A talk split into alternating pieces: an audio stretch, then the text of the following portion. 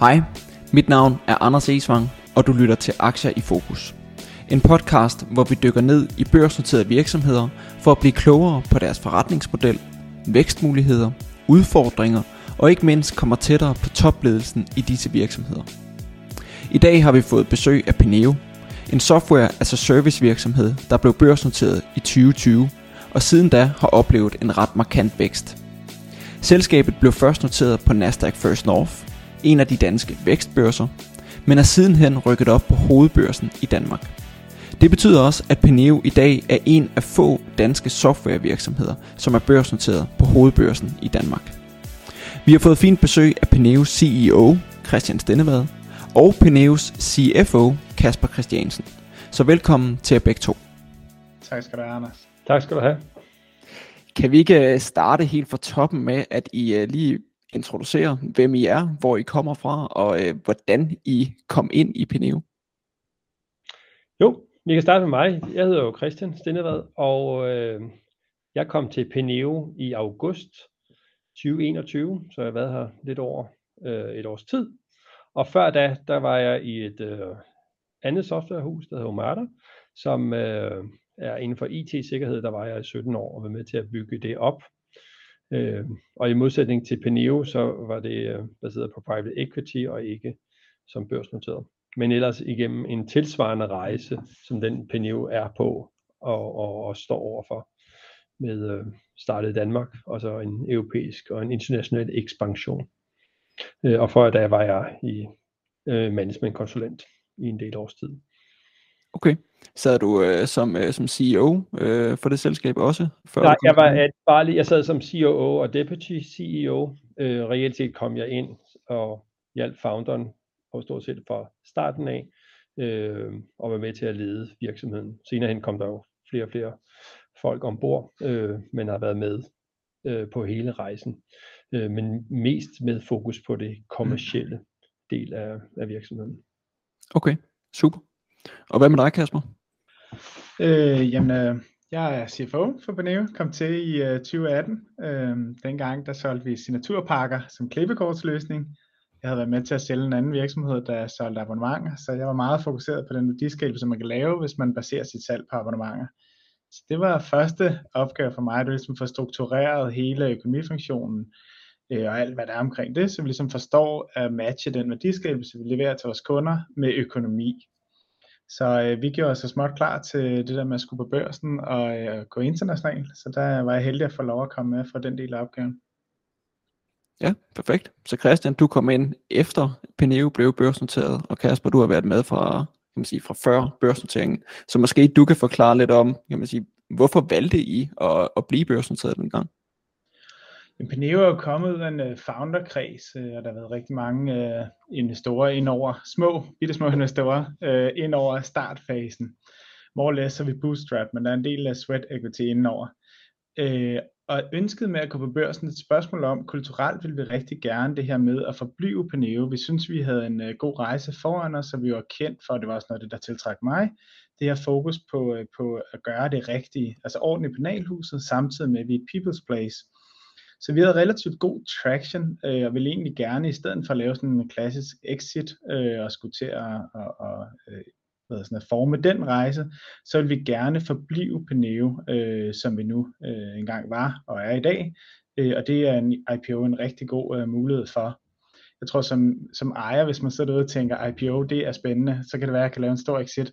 Så skal man vide, at IPO er et spørgsmål om at sætte sig selv på en aktie, så der sker lidt handel i din aktie, men det er ikke en exit, så der er ingen ejer derude, der må tro, det er en exit. Så det var absolut ikke det, der var bevæggrunden for at, at putte uh, på børsen.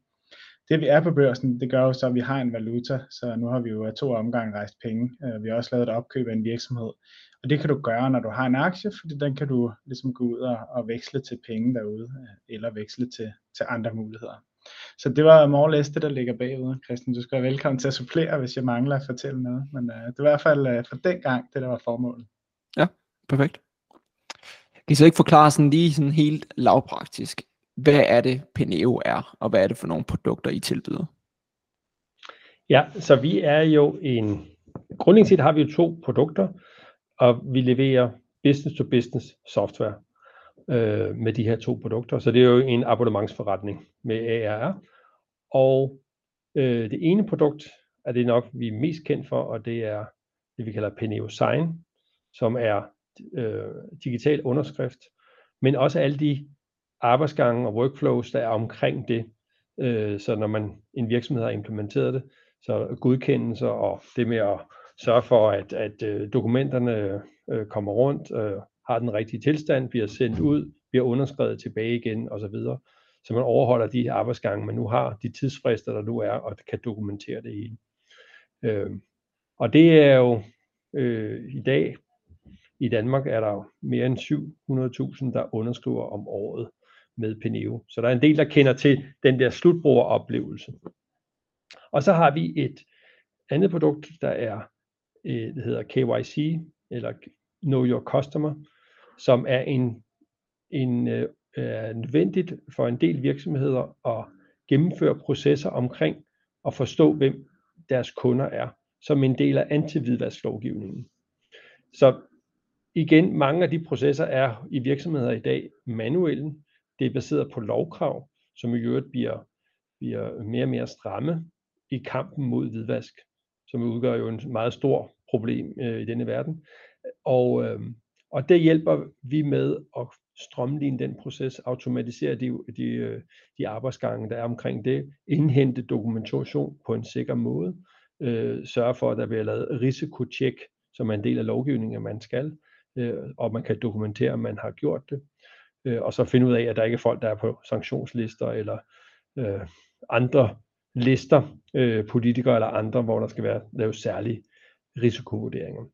Og øh, begge dele har jo ofte noget at gøre med, at kunderne har en, altså det er jo, det er jo, det er jo deres behandling af deres, deres slutkunder, som, de, øh, som vi håndterer og, og hjælper til med. Ja. Så det er, det er produkterne. Ja, fedt. Måske du kan, kan man sige, gøre det endnu mere lavpraktisk. Give sådan et helt konkret eksempel på en, øh, på en kunde, som øh, bruger Sign og KYC, eller, eller en af dine. Ja, altså vi har en af vores øh, øh, nøglekundegrupper er revisorer. Så i, i dag, øh, hvis øh, man har, øh, som sidder som virksomhed, så har man alle øh, har jo så en, en revisor, som øh, laver øh, øh revision og øh, hjælper til, når man nu har en årsrapport, så skal den udarbejdes, og så skal den godkendes. Årsrapporten skal godkendes af de rigtige direktions- og bestyrelsesmedlemmer, sendes ud til underskrift øh, og med de forskellige påtegninger fra revisorerne, og så er der en fuld arbejdsgang for det. Det skal ske inden bestemte nogle tidsfrister. Så den arbejdsgang bliver håndteret i Peneo og, øh, og øh, sendt ud, således at man får det rigtige stempel på det rigtige tidspunkt omkring det. Og inden man når så langt, at man faktisk må øh, være kunde hos en revisor, så, så, så skal de have, have tjekket, at hvem man nu er som kunde, og man skal også gøre det løbende, alt afhængig af hvilken type virksomhed man er. Så det er der, hvor KYC, så de revisionskunder, vi har, som også bruger det produkt, jamen, så indhenter de oplysninger om, hvem vi er. Mange af os har sikkert prøvet det, hvis man netop er hos en revisor, eller advokat, eller i et bank, eller andre ting. Man skal indsende dokumentation om, hvem man er, i form af pas og sygesikring, eller andre dokumenter. Øh, og hvis man er en virksomhed, også at øh, altså ejerbogen eller andre øh, ting, der ligesom er med i, så man definerer, hvem du er, eller hvem er ejerne bagved. Og det skal man indhente, og det er det, vi hjælper med med vores løsning. Øh, så det gør det. Og det betyder så helt konkret, at man får jo en mail ud, hvor man skal identificere sig selv og indsende de rigtige dokumenter, og virksomheden laver så deres risikotjek baseret på det, og dokumenterer det risiko øh, øh, på det. Og hvis der nu er den mindste mistanke, så skal de rapportere det ind. Så det, det er sådan lavpraktisk, hvordan det foregår med udgangspunkt i en revisor. Ja, okay. Og hvor stor er virksomheden i dag, sådan, hvis vi kigger på øh, nogle af de sådan, mere øh, gængse nøgletal? Vi har både regnskabstallene og øh, kan man sige, de software-relaterede tal. Kan I beskrive lidt om, hvor store I er i dag? Ja, jeg kan prøve at sætte nogle ord på. Øh, her i september måned, der rundede vi medarbejder nummer 100. Øh, det var en milepæl i sig selv, øh, når man er en, en miniput, som vi er her i Peneo, så det er jo, så det er jo fedt tal at nå. Øh, det i sig selv siger selvfølgelig ikke så meget om, hvor selskabet er. Øhm, vi har en årlig omsætning, der vi gik ud af Q3 på 65 millioner kroner, og en bogført omsætning på 47 millioner på de første tre kvartaler. Så det er sådan i tal øh, cirka der vi er, øh, for at sætte noget på det. Okay, og hvor, hvor var I da I blev børsnoteret, hvis I kan huske øh, de tal? Uha! Anders, nu udfordrer du min hukommelse her. Jeg tager næsten dårligt at sige det højt på sådan en podcast. altså bare lad os, øh, lad os springe over det. Det kan vi heldigvis selv finde frem til i jeres, øh, i jeres regnskab. Øhm, hvad så hvis vi går et tak dybere ned i, øh, kan man sige, de regnskabsmæssige tal? Hvis I forklarer lidt omkring selve forretningen i det. Altså hvad, hvad betaler en, uh, en normal kunde for at være kunde hos øh, Pineo, og hvad betaler I for at få den kunde ind osv.? Jamen umiddelbart, når vi, øh, jeg kan høre det SAS-tallene, du jagter her. Øh, nu her, det er, det er kun en uge siden, vi var ude med Q3-tallene. Vores gennemsnit, jeg kigger altid 12 måneders uh, running, for vi har seasonality. Så det koster cirka 32.000 at få en ny kunde ind øh, de sidste 12 måneder. Og øh, i gennemsnit har vi fået 22.000, øh, cirka 22.000 øh, kroner ind i start AR. Der er den ting ved Paneo, det er, at vi har et opløft, og når man kigger i vores, vores rapporter, kan man se, at det er 16,5% i gennemsnit de første fem år. Så hvis du, hvis du tager den simple øh, matematiske øvelse, det er at sige 22.000 øh, op i de 32, så får du cirka halvandet års tid øh, som tilbagebetaling, og selv hvis du fraregner lidt i, øh, i uh, contribution margin eller dækningsgrad uh, til at levere produktet, uh, og hvis du så kommer lidt opløft på uh, i perioden, uh, fordi vi sælger op til vores kunder, jamen en kombination af, at vi har vi invoice vores kunde upfront uh, for 12 måneder, uh, gør, at vi efter 12 måneder, der bliver vi cash positiv på et kundeforhold. Så det er sådan, uh, det er, det er det sådan helt centrale dele i det at, at skalere for nye kunder ind, det er at forstå, om, om det er en god forretning upfront, og hvor hurtigt vi får cash ind. Og det er så cirka efter 12 måneder, som det ser ud lige nu. Ja, okay, fedt.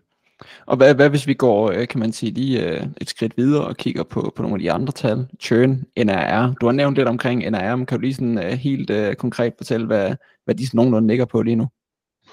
Jamen, nu er vi jo lige gået ud af en uh, Q3, som må sige, vi har relativt friske tal, uh, og der var vi, uh, der kom vi ind på en NR på, på 112 procent. Så, uh, så det er jo selvfølgelig et opløft på 12 procent i forhold til basen. Og hvad med, hvad, hvad med, hvad med churn i, i det tal? Ja, churn, der lå vi på 3%, og, og det vi normalt siger, om det er 2, 3 eller 4%, det er det, den har været i den periode, siden vi gik på børsen, uh, og vi kigger på års churn, skal vi sige, så det er year over year. Øhm, så længe den er under 5%, jamen så er vi egentlig både stolte og tilfredse øh, og meget ydmyge omkring det. Det kommer ikke sig selv. Man er nødt til virkelig at være en øh, kundevendt virksomhed, hvis man skal bibeholde det. Ja, ja, det giver mening.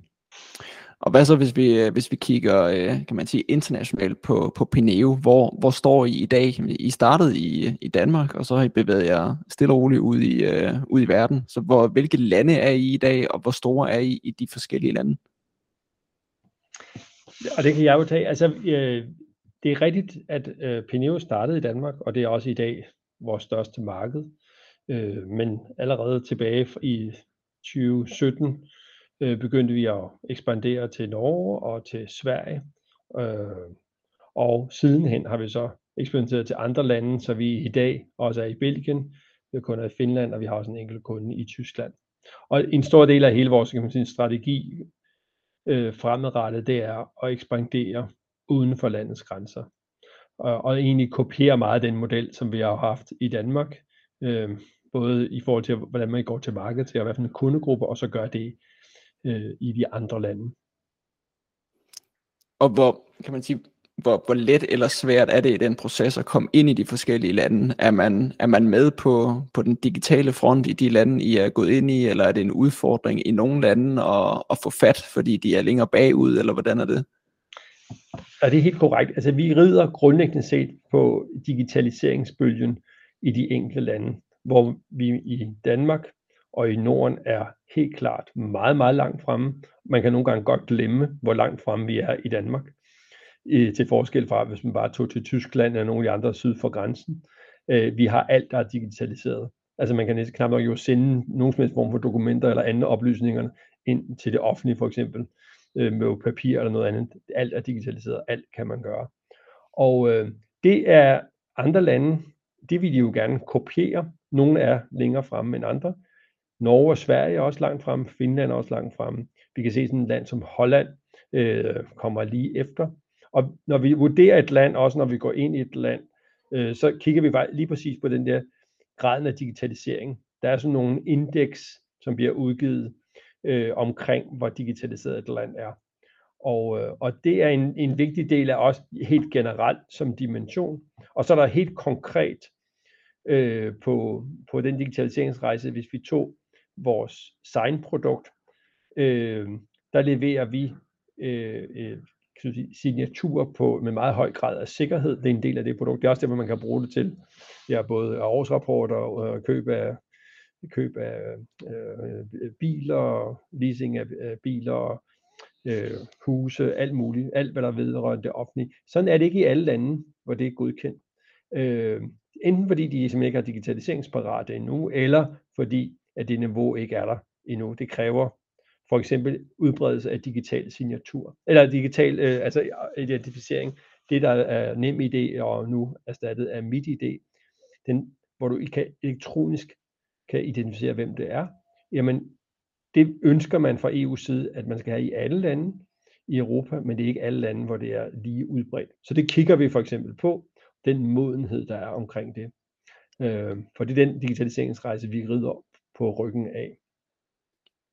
Og så øh, når vi så ekspanderer i et land, øh, så gør vi det gennem revisorerne. Så når du spørger, hvor nemt eller svært er det, ja, der er nogle dimensioner i et land, der skal være til stede, men derudover så bruger vi det netværk og den erfaring, vi har fra vores flere end 800 revisionskunder, som vi har i dag, øh, til at øh, gå til andre lande. Og der, de har et netværk i, imellem, imellem sig, øh, så når vi har nogle af kunderne her i Danmark, jamen så har de øh, søsterafdelinger i, i andre lande, som vi så kan besøge. Når vi så er kommet ind der, jamen, så har de også et netværk øh, blandt, øh, blandt dem, så vi simpelthen fokuserer på at vinde ind i de vertikaler der. Og derfra kan vi så tage det til andre industrier, øh, som har tilsvarende krav. Så det er den måde, vi ekspanderer på, og det, det har vi gjort i, i, i de andre nordiske lande, og det er også den samme måde, vi kan for eksempel gøre i Belgien på, og den måde, vi evaluerer øvrige lande på. Okay. Ja, det giver, det giver god mening. Og står I selv for, for hele kan man sige, salgsprocessen? Har I partnere på, der, der sælger det ind for jer, eller har I øh, in-house salgsteam i, øh, i alle de forskellige lande, I er i? Vi, vi har in-house øh, sælger, øh, og det vil sige, altså dem, der taler lokalt sprog øh, i, i de forskellige lande. Det har vi i vores salgsorganisation. Og, så, og, og det vil sige, salget er direkte, øh, men vi har også teknologiske partnerskaber. Det vil sige, at når man sidder i for eksempel et revisionshus, øh, så laver de typiske regnskaber. Det kan være et system som Silverfin i Belgien. Jamen, vi integrerer til Silverfin øh, i dag, således at alle regnskabstallene kan komme ud i dokumenterne, som vi så kan distribuere rundt og få godkendt og få underskrevet, og så tilbage igen. Øh, så har vi sådan et etiologisk partnerskab med dem, hvor vi har den her integration. Og det hjælper os, når vi så er ude, at vi har det til stede. Øh, men selve salget foregår direkte hos os. Ja, øh. okay. Og I har jo, kan man sige, forholdsvis mange store kunder, og I har også de mindre kunder, når man ser sådan på, på kundelisten. Øh, kan man sige, PVC for eksempel er vel øh, kunde hos jer, og bankdata. Øh, og så har I også andre mindre kunder dernede af. Hvad som, som kunde, når man skal kobles på Peneo, hvad betaler man så? Er, er det per, øh, kan man sige, per signering? Er det en månedlig øh, betaling for, for produktet, eller hvordan er sådan, øh, prissætningen i jeres produkter? Ja, prissætning er baseret på forbrug. Så det vil sige, du, du øh, estimerer et fremtidigt forbrug, som du så committer sig dertil, og så, og så betaler du ud fra det. Og det betyder, at hvis du er en signeringskunde, jamen så kan det være et tal kunder, du bruger det på, og, og med volumen øh, på det. Hvis du er en KYC, det er, hvor mange kunder skal du have, af din, hvor mange af dine kunder skal du have igennem det her øh, risikotjek øh, og, og kunde customer due diligence, som det jo i praksis set er. Så det, det er baseret, det vil sige store kunder, jeg betaler mere end mindre kunder, for de betaler alt afhængig af forbrug, og det gør de så baseret på et årligt commitment øh, fremadrettet. Så vi estimerer sammen med dem, hvor meget forventer vi, de skal bruge, øh, og så betaler de så et år forud. Okay. Og hvordan får man en, øh, kan man sige, en kunde som, øh, som PVC Bankdata? Det er jo nogle øh, forholdsvis øh, store og velkendte navne, der nok forventer en øh, ret høj grad af, af kvalitet og sikkerhed. Så hvad, hvad er det, kan man sige, helt præcis, der gør, at de vælger øh, Peneo frem for, hvad der ellers er på markedet? Ja, altså de, de, de kan jo, altså når vi får dem, ja det tager noget længere tid end en, øh, en, en mindre kunde at gøre, fordi at øh, de går jo virkelig ned i at få tjekket, øh, om produktet lever op til deres forventninger. Og traditionelt set her, også det vi har set her øh, øh, i den seneste tid, jamen de har jo så ind, og ofte de store laver så pilot på det, og de kan rigtig godt lide øh, øh, det, den løsning, vi kommer med, plus hele vores forståelse af deres forretning. Så det vil sige, at vores løsning har vi øh, co-created, eller vi har ligesom udviklet den sammen med de store, øh, for eksempel revisionshuse her, og det vil sige, det lever op til deres krav, som, øh, som de har internt, øh, og vi har også lyd her for, hvordan deres fremtidige krav er, så det kommer med ind i vores, øh, med ind i vores roadmap. Øh, og ud af det har vi så fået udviklet nogle rigtig stærke produkter, og fordi vi jo fortsætter med det, så har de også øh, øh, set, hvordan vi også sådan fremadrettet videreudvikler det. Så de føler, at de kommer med og indgår i sådan et, et partnerskab med en leverandør, øh, som er med dem hele vejen. Og, øh, og så når de så har kørt øh, pilot på det, kan de også se, at vi lever også op til det, vi går og siger. Og så køber vi. Men de store kunder, og det, om det uanset om det så er bankdata, som repræsenterer otte store banker, inklusiv for eksempel Jyske Bank og Sydbank, eller om det er de store revisionshus eller andre, øh, ja, de har været igennem et længere forløb. Når vi så kommer til mange af de andre, så kan de jo se resultatet af det arbejde, øh, og så sammenligne sig med deres behov, og så kan de se, at øh, det lever også fuldt ud op til deres behov, som der er der, øh, og så kan de købe det. Så det, altså mindre kunder har ikke brug for sådan et længere forløb. Øh, de kan jo reelt set købe det direkte, så vi har jo også eksempler på en hel del af, hvor, hvor kunden jo siger, at det vil vi gerne have, vi kan se, at de andre bruger det, og så har vi et møde, hvor vi ligesom tjekker igennem, hvad præcis de har behov, og, øh, og så får vi det solgt, øh, baseret på det på en meget, meget kortere cyklus. Ja. Og, og hvor let er det så, kan man sige, at, at komme i gang som, som kunde hos jer? Tager, tager det lang tid at få det, få det integreret i, uh, i kundens brug, eller kan man bare fra den ene dag til den anden gå i gang med at, at bruge det? Reelt set kan du fra den ene dag til den anden gå i gang med at bruge, bruge det. Øh, det afhænger lidt af, om hvis du ønsker at integrere til nogle af dine systemer, så skal den integration lige sættes op. Øh, det kommer også an på, på, hvad de har af eksisterende data, der skal migreres ind. Men grundlæggende set, så kan du komme i gang lige med det samme, og få glæde af det, og få skabt værdi af det, af den investering, du har lavet. Anders, måske jeg bare lige kunne sætte øh, et lille supplement på det forrige øh, spørgsmål omkring øh, den her fokus på de store kunder. Noget af det, der for dem er vigtigt, en ting er, at vi øh, gennem årene ligesom har øh, bygget softwareplatformen sammen med dem, så vi ligesom opfylder deres behov. Det er den ene side af sagen, det gør, at du har en stærk use case. Den anden side af sagen, det er, at de har meget fokus på compliance. Så den, øh, den årlige IT-revision, vi underlægger os selv, øh, det at vi øh, nu er i gang med at komme på European Trust List, det vi er på main-markedet og er underlagt af samme klasse D-krav øh, som nogle nordiske de andre store, jamen alt det øh, tæller ind på, når, når, en, når en spiller som et stort revisionshus skal beslutte sig for en leverandør, så er det med til at gøre, at de reelt set kan godkende os. Har vi været et startup øh, nu, så er, jeg, så er jeg ret overbevist om, at vi ikke øh, på samme måde havde kunne få lov at være leverandør. Nu er vi ligesom trusted, og vi gør hele tiden løbende det, der skal til for at være mere og mere professionel. Også når du tager vores størrelse i, i, i hvad er det? Betragtning. Betragtning, det var det danske ord. Ja. Nu nævnte du det selv, øh, kan man sige, European Trust List. Det, øh, det så jeg i beskrevet. Jeg kan ikke huske, om det var en uh, selskabsmeddelelse for sig selv, eller det var en del af jeres uh, kvartalsregnskab. Uh, Men kan I ikke prøve at forklare lidt om, hvad, hvad det går ud på, og hvad det betyder for jer? Jo, så i, i dag findes der grundlæggende set tre øh, typer af, øh, af digital signatur. Og den, der er den laveste, som, man, ja, altså, som jo reelt set er, at man, man kan få et dokument, og så kan du stå en krydsedule på, eller, eller, eller som man nu, nogle gange også kender, hvis man får en pakke fra GLS eller andre, ikke, så skal man underskrive det, ikke? Ja, det gør man så. Øh, eller du indsætter et billede, ikke? Altså det er det laveste niveau. Simpelt. Så er der advanced, hvor, du, hvor du er, der er noget større sikkerhed på. Du skal identificere, hvem du er. Det er det, vi gør gennem NemID og MitID. Det er reelt set det, man egentlig gør. Der siger man, ja, jeg er Christian Stendevad, når jeg logger på. Øhm, og så er der det øverste niveau, det er så at være Qualified Electronic Signature. Der er nogle ekstra krav til, hvad løsningen kan. Og hvis man har den, og det er den, der hvor vi gerne vil have, vi udsteder på det højeste niveau efter alle de regulativer, der er i EU, øh, de her certifikater, de her signaturer. Øh, og af EU-lovgivning, der fremgår, at hvis man har underskrevet med et Qualified Electronic Signature, så er det at betragte som er underskrevet med blæk øh, i vidners påhør. Og det vil sige, det er det højeste niveau. I Danmark har vi tradition for, at det vi kalder advanced signatur, øh, som er det, som øh, Peneo leverer i dag, som også er på et meget højt niveau, er tilstrækkeligt. Men i europæisk sammenhæng, øh, så er der altså et niveau ovenover.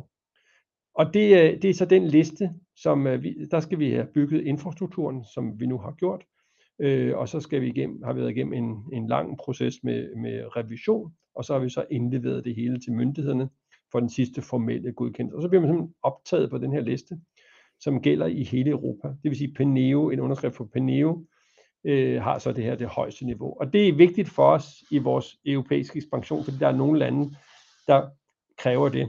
Et eksempel er i, i Belgien, hvis man skal underskrive øh, en ansættelsessamtale med en person, så skal det være på det højeste niveau. Øh, øh, det vil sige den her qualified electronic signature, så er det ikke nok at have det niveau, som der findes i, vi gør i dag. I Danmark er det tilstrækkeligt med det, vi har i dag. Øh, så, så det er en hjælp for os i vores europæiske ekspansion, og det giver selvfølgelig også en blåstempling, at man er altså som virksomhed rent compliance-mæssigt øh, er, er, er på det højeste, man kan være.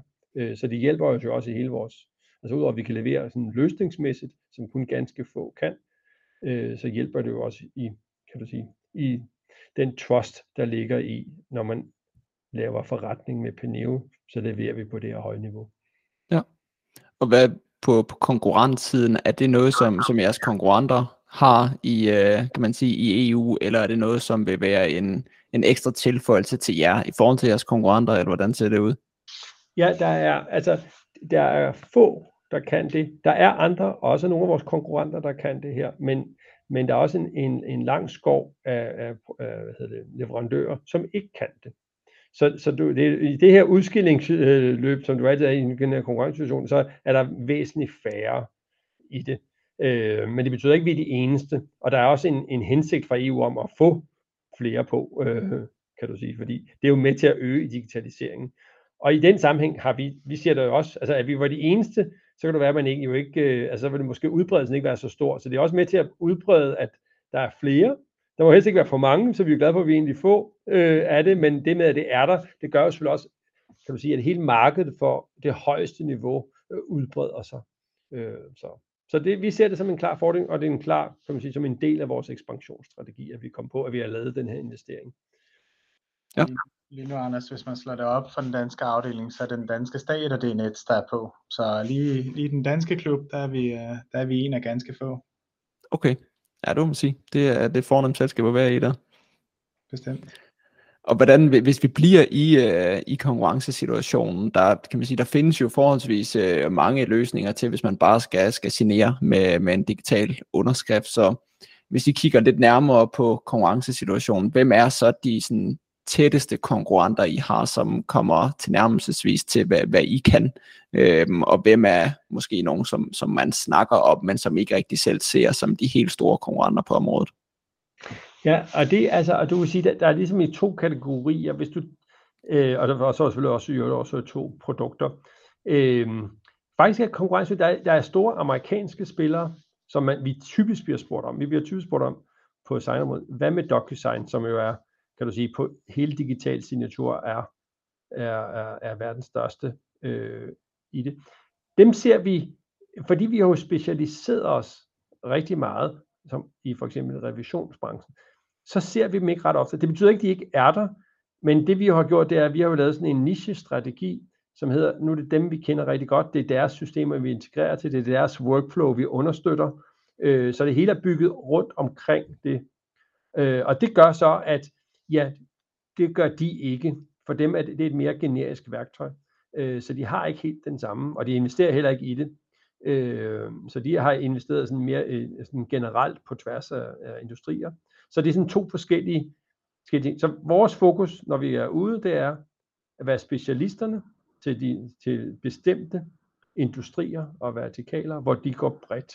Men det betyder jo ikke, at der er jo også, der er jo også nogen, der bruger som har oplevet den, altså både den store brugervenlighed, de feature set og, og den trust, der ligger i at bruge Peneo, som så bruger det til også deres HR-kontrakter og deres øh, almindelige salgskontrakter og andre. Og i den sammenhæng, ja, så er der også alternativer. Så det er sådan lidt forskelligt, hvad det er for en use cases, der er i spil, og hvor meget eller hvor lidt vi har. Det er på sign, på sign dele. På, på KYC, der er ligesom, hvert land har, har hvad hedder det, deres lokale kan du sige, spiller på. Øh, det har vi også i, det har vi i Danmark, hvor vi spiller en rolle, og hvis du går til Sverige, så har de nogen, og i Norge nogen, og i de andre. Men det er et marked, der generelt ikke er helt så modent, øh, fordi lovgivningen, og specielt opfyldningen for lovgivningen fra myndighedens siden, det er noget, der har været undervejs, kan man sige, i, i de, altså de her seneste år. Så det har ikke, det har ikke, altså selvom det har eksisteret i et stykke tid, så har det ikke været, og man har skuldt det et stykke tid, så er det ikke det samme som, at, at kravene har været, som de er endnu, hvor man virkelig har strammet op, og man har virkelig strammet op på at følge op på det. Og i den, i den sammenhæng, øh, jamen så er det jo kun inden for de sidste 5-6 år, hvis man lige ser bort fra bankerne. I finansverdenen og bankerne, de har haft det i noget længere tid, men selv da bliver kravene også hele tiden, hele tiden skrabber.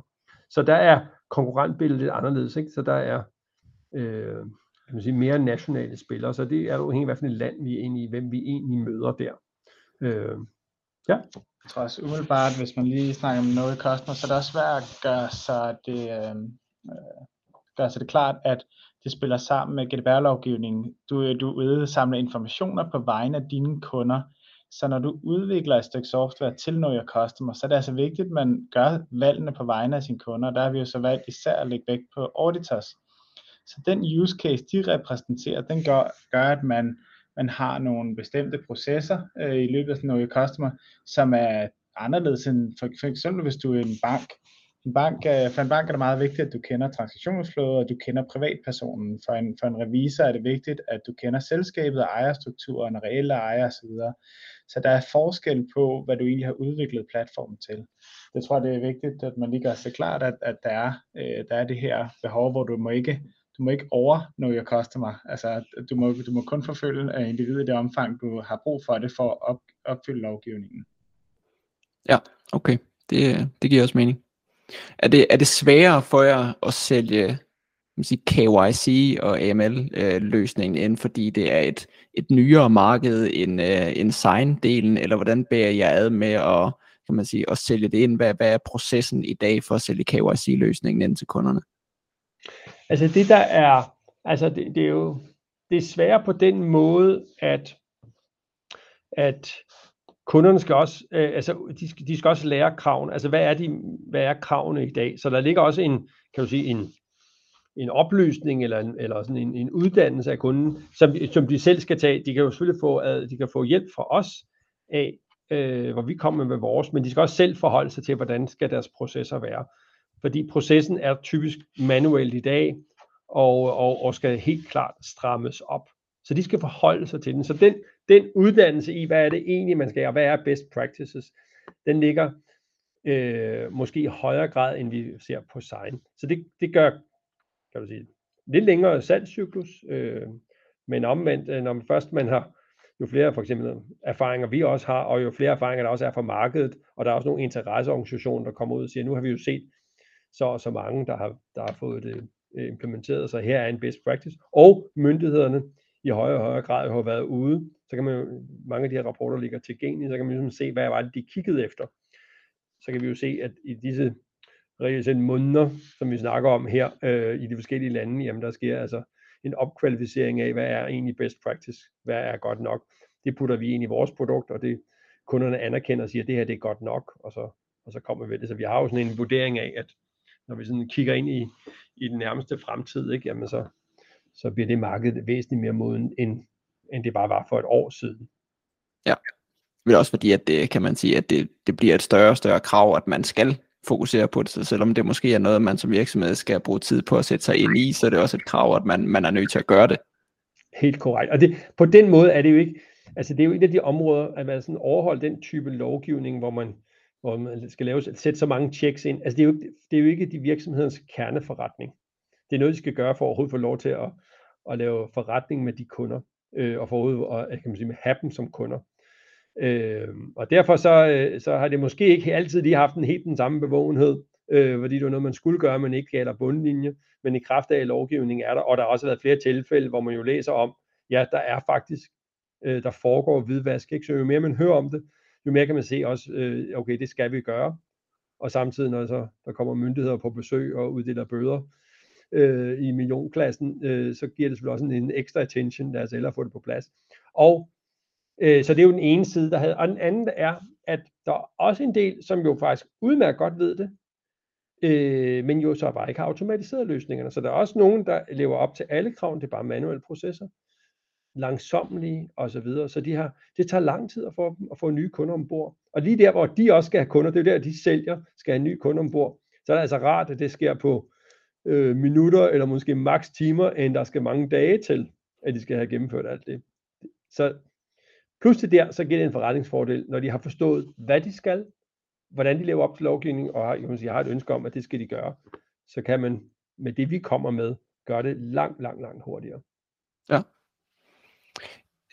Hvis jeg husker rigtigt, så, så var det ene opkøb, I lavede, det, det var en del af den her øh, KYC-forretning, ikke? Korrekt. I øh, 2020 købte øh, Peneo et, øh, et, et øh, lille firma, der hed CLA Reply, som havde udviklet en KYC-løsning øh, sammen med advokater, øh, som vi så gik ind og, og, og vurderede, og så købte vi, kan du sige, selve IP-rettighederne og produktet ud af den virksomhed, øh, og som vi så har videreudviklet øh, til, at det både ikke bare er advokater, men også revisorerne, ikke? og så gjort det internationalt. Det er det, som opgaven har stået på sidenhen. Øh, ja, så de havde en løsning. Ja. Er, er det noget, I, uh, I kommer til at arbejde mere i, kan man sige, fremover, tror I? Altså at gå ud og lave, lave opkøb og koble det til? Eller uh, tænker I mere, at det bliver in-house udvikling, der, der skal udvide uh, produktporteføljen over tid? Altså det kan reelt set være begge dele. Altså det er jo faktisk et rigtig godt eksempel, som, som, som var der. Det var jo, at uh, der var begyndt at lave løsninger, og så skulle der noget mere avanceret på. Og så var der simpelthen en, en estimat, okay, kan det bedre betale sig at købe frem for at videreudvikle. Og det kan vi sagtens have igen. Så løbende i forbindelse med vores, når vi hele tiden diskuterer vores, øh, vores roadmap og hvad der skal være på næste step, og hvad markedet efterspørger, hvad der er, så har vi jo dialoger altså, og, og, og vurderinger og evalueringer af, altså kan det bedre betale sig, at vi udvikler det og ansætter udvikler til det, eller kunne der faktisk være nogen derude, der har lavet noget, hvor, hvor vi ser øh, et, et klart, kan man sige, øh, fordel af at få dem ombord. Øh, så det er sådan en, en løbende ting, der er. Men der er ikke nogen konkrete planer om, at øh, nu øh, sidder vi lige med et selskab og, og køber det. Men det er en del af vores, vores øh, løbende evaluering. Ja. Og hvad er, hvad er det, I forventer, øh, kan man sige, i, i indeværende regnskabsår og, øh, og det næste, hvis I har guidance på det? Hvordan ser jeres, jeres guidance ud på det, I kan guide omkring? Altså lige nu, der har vi kun guidet på året øh, 2022, ikke? som er jo nu ved at være slut. Og øh, der har vi guidet, at vi forventer en vækst mellem 27 og 36 procent year, øh, altså, øh, ja, year on year. Og, øh, så det er det, vi har været ud med, og så kan man også se, kan man sige, på vores EBITDA-guiden, som er den anden, ikke? at vi fortsat øh, investerer, øh, og dermed har et planlagt underskud øh, på det. Og øh, så kommer vi sammen med årsrapporten, øh, planlagt at, at øh, udsendes i slutningen af februar. Der kommer så guidance for 2023. Men altså, kan sige, hovedbudskabet er jo, og det vi det, vi investerer i, det er jo en vækstrejse, vi er på, og så kommer vi med konkret guidance, hvor stor den vækst er. Ja, og hvis vi spoler tiden 5 eller 10 år frem, og I skal, I skal drømme stort og, og tænke stort, uden at sætte tal på, men bare sådan for at forklare, øh, kan man sige, hvor tænker I så Pneo er henne, hvis alt går godt om øh, 5-10 år? Altså, vi har jo drømme, Kasper. Du, du har nogle drømme omkring, hvis det er om 5 år og 10 år. Jeg, jeg, jeg plejer ikke at være bange for at drømme, Anders. Så uh, tak for spørgsmålet. Jeg tror, jeg tager den. Jeg napper straks mikrofonen. Uh, altså, umiddelbart, bare lige for at gøre det helt klart, når man, når man er på en rejse som Perneo, så skal man jo først og fremmest gøre sig klart, hvad er det for en rejse, man er på her nu. Og lige nu er go-to-market-strategien, det er revisorer ned igennem Europa. Så det er jo det, når vi går og har vores hverdag her, at vi, vi siger til hinanden, husk nu, alle de muligheder, der opstår hele tiden, og tro mig, de opstår hele tiden. Husk at holde fokus på det, du egentlig er i gang med. Når det er sagt, tankeeksperimentet her, Anders, om fem år, lad os antage, at vi har fået øh, hovedparten af de øh, revisorer, vi, øh, vi gerne vil have på på platformen. Øh, og det sker jo selvfølgelig ved at både at gøre platformen international, det vil sige det ED'er, der skal på, øh, og så gå kommercielt ind i de forskellige lande, få dem localized, det de nu skal for at være helt compliant. Det i sig selv er en, er en, er en opgave øh, og skal have løst. Når vi er nået dertil, at vi har fået hovedparten af revisorerne på, øh, og fået dem til at bruge vores platform, så har vi jo samtidig også fået øh, hovedparten af europæerne på, som Anders sagde før. Nu er vi jo et lille land i Danmark, der er mere end 700.000 der er danskere, der er inde og bruger vores platform øh, en gang om året. Så man kan godt forestille sig, at hvis vi er rigtig gode i den end, øh, end-user øh, oplevelse, der ligger i det, at vi ikke alene øh, præsenterer dem for en god, simpel signing-løsning. De skal være velkommen til at tage out of box. Det er jo typisk beslutningstager i form af bestyrelsesmedlemmer eller direktører, måske sågar en uh, øh, CFO, hvis man er så heldig, øh, der er inde og bruge platformen. Og hvis vi på nogen måde kan, kan ligesom bruge det, at vi er i berøring med så mange europæere, øh, til at få dem, øh, om det er en premium version eller whatever, jamen få dem på som, øh, som kunder, jamen så kan vi udbrede vores, øh, vores værdisæt, øh, som er, at vi gør det nemt at, at, at være compliant. Så alt, hvad vi kan komme ind i det distributionsnet, og nu er det mig, der drømmer, det vil være rigtig fedt. Så kan vi hjælpe alle i Europa til at være mere compliant, hvad enten det er noget customer, interne kontroller, et compliant signing løsning. Altså, det er jo kun fantasien, der sætter grænser, når man har slutbrugere inde, øh, hvad man kan få dem til at, at synes er godt, hvis man skal udbrede sikkerhed blandt europæerne. Ja, jamen det, det er altid godt at drømme, Kasper, og det er altid fedt at høre om, når der er nogle drømme, og sådan, så vi kan, kan følge med i, øh, hvordan den rejse går. Hvad så hvis, øh, kan man sige, hvis I ikke når det om 5-10 år, hvad, hvad stod så i vejen for det? Hvad var de udfordringer, som gjorde, at, at, at I ikke nåede, øh, kan man sige, den målsætning, eller at det blev udskudt i, øh, i flere år fremad? Og nu, og nu giver jeg mikrofonen tilbage til vagten. Nej, jeg, jeg, jeg, jeg synes jo, altså drømme, altså, de, de er jo vigtige. Altså, hvis vi lige, bare lige knytter en ekstra kommentar øh, på det med drømmene. Altså, det der er jo er helt klart, det er, der kører en digitaliseringsrejse. Der er simpelthen, altså, øh, og det er nu, øh, for eksempel øh, i Tyskland, kan vi høre Olaf Scholz, han sagde, at det er topprioritet, at Tyskland bliver digitaliseret i langt højere grad. Det var en af de ting, de virkelig oplevede under covid. De har også andre udfordringer med gas og energi og andre ting, men, men det her, det er altså en af fremtidens ting øh, i Tyskland, det er på digitalisering. Sådan er der tilsvarende dialoger i andre lande. Øh, og det er jo det, altså, hvor vi kan jo det er det markedspotentiale, vi kan udnytte, som vi klart ser, og det gør vi gennem den her fokuserede strategi, som vi har. Men der er selvfølgelig også nogle afhængigheder til det. Der er jo to afhængigheder, og den, den ene er, det er i hvilken grad det også gør, ved de godkendelser, øh, og på KYC-delen, altså fortsætter de den, det med, at de stiller de her høje krav. Det har vi en klar forventning om, men vi er også afhængige af, at det er lovgivningen, der går ind, fordi det er ikke virksomheden, der gør det af egen. Jeg synes, nu synes de, det er sjovt. Det gør det, fordi de skal det, øh, og så skal de gøre det så effektivt som muligt. Så den afhængighed har vi, og det er måske selvfølgelig også de ting, hvad kan så gå galt. Ja, det er den hast, det så sker med. Og den anden er selvfølgelig, og så er det vores evne til at eksekvere ind i det marked her. Så, så det, er, det, det er den, men altså vi har jo virkelig, altså bare godt plovfuren godt ned i den der, og så bare køre der ud af, ikke? Øh, plov ned i plovfuren, og så virkelig bare eksekvere, så vi får udnyttet de muligheder, der er derude. Ikke? Og det er også det, der gør det sjovt de er der. Øh, og det, selvom vi så lige oplever lige nu, øh, der er jo meget diskussion omkring recession, og der nu bliver stoppet op, og kunderne bliver mere forsigtige osv. osv. Ja, det kan godt være, at de gør det, men det ændrer ikke ved det fundamentale, at der er behov for den type løsninger, vi kommer med, og den efterspørgsel, når vi kigger på det europæiske marked, som er vores fokusområde, jamen den, den vil være der. Ikke? Så det er vores opgave at tage vores andel af den. Og det er det, der gør det sjovt hver dag at gå på arbejde. Ja, ja det, det lyder også fedt. Så, så når, når vi kigger på, kan man sige, på, på den nuværende situation med, med mulige recessioner, øh, stigende inflation og renter og hvad der ellers er, så det, for jeres vedkommende ikke noget, der sådan ændrer på den langsigtede plan og de langsigtede muligheder, men det er noget, der måske har en, en kortsigtet effekt, fordi det giver en usikkerhed, eller hvordan skal man tænke på det? Præcis. Altså det giver lidt usikkerhed, og det gør, gør også, at vi, øh, som vi også har meldt ud, altså vi skal arbejde lidt hårdere på at få de kunder, som øh, ikke er over, overforsigtige, men bare måske forsigtige, øh, og, og så fokusere på dem. Øh, og så kan vi jo se, at vi får stadig kunder ombord, så det kan godt være, at de committer sig til, til et lavere volumen i starten af, af forsigtighed, jamen de kommer stadig ombord, og så kommer de jo, det kan vi jo se i vores tal øh, helt generelt, for, altså for tidligere kunder, at når først de er kommet ind, og de har fået det implementeret, jamen så, så begynder de at bruge det i større og større omfang. Ikke? Så, så på den måde, ja, der skal vi, vi må tage bestik af situationen, og det kan da godt være, at der er lidt, lidt usikkerhed, men den, og så tilbage i det grundlæggende marked er der, og det vil sige, vi har de grundlæggende muligheder, som vi gerne vil, og derfor så fortsætter vi med at vækste, for vi mener det, og investere i vækst, ikke?